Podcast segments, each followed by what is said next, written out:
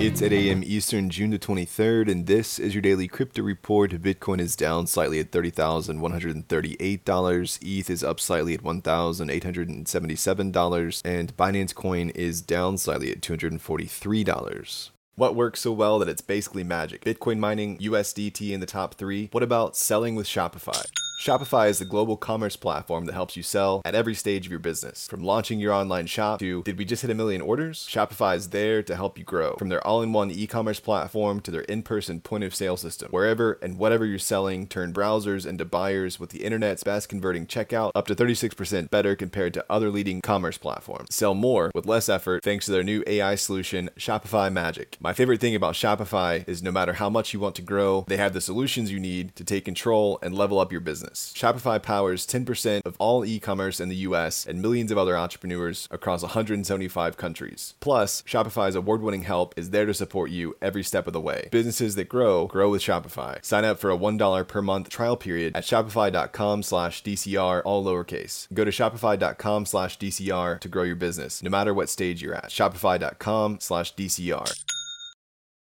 Alameda Research, the hedge fund arm of FTX, is seeking the return of 700 million that founder SBF allegedly paid for access to celebrities and politicians. Court filings claim that SBF promised billions to super networkers Michael Kives and Brian Baum based on their connections to influential figures. The allegations suggest that SBF treated company funds as a slush fund, disregarding corporate formalities. The filing accuses Kives and Baum of accepting money that personally benefited SBF without providing equivalent value to Alameda. The transfer of funds to Kives and Baum are alleged to exhibit characteristics of fraud under bankruptcy law. In a statement to Reuters, the pair's company spokesperson expressed belief that SBF was legitimate and that they entered into a fair and mutually beneficial business relationship. Well, the U.S. SEC has agreed to delay collecting a $30 million fine from crypto lender BlockFi until after investors are repaid, according to a court filing. The fine was part of a settlement over BlockFi's failure to register with the SEC for its crypto lending product, but BlockFi filed for bankruptcy following the collapse of FTX. By foregoing the payment, the SEC aims to maximize the amount distributed to investors and avoid further delays. In May, a court ruled that BlockFi's customers could be repaid $300 million from funds held in custodial wallets.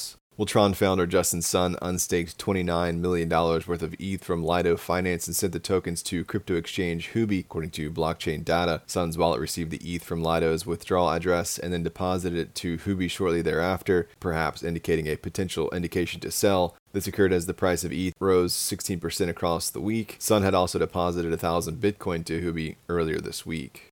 And finally, Crypto.com has announced its registration as a virtual asset service provider with the Central Bank of Spain. The registration comes after a thorough compliance review, including adherence to anti money laundering directive and other financial crimes laws. With this approval, Crypto.com can now offer products and services to users in Spain. Crypto.com CEO touted the VASP registration as a testament to its commitment and compliance and collaboration with regulators in advancing crypto and blockchain technology responsibly. Well, that's all for us today. Visit us at dailycryptoreport.io for sources and links, and listen to us everywhere else you podcast under Daily Crypto Report.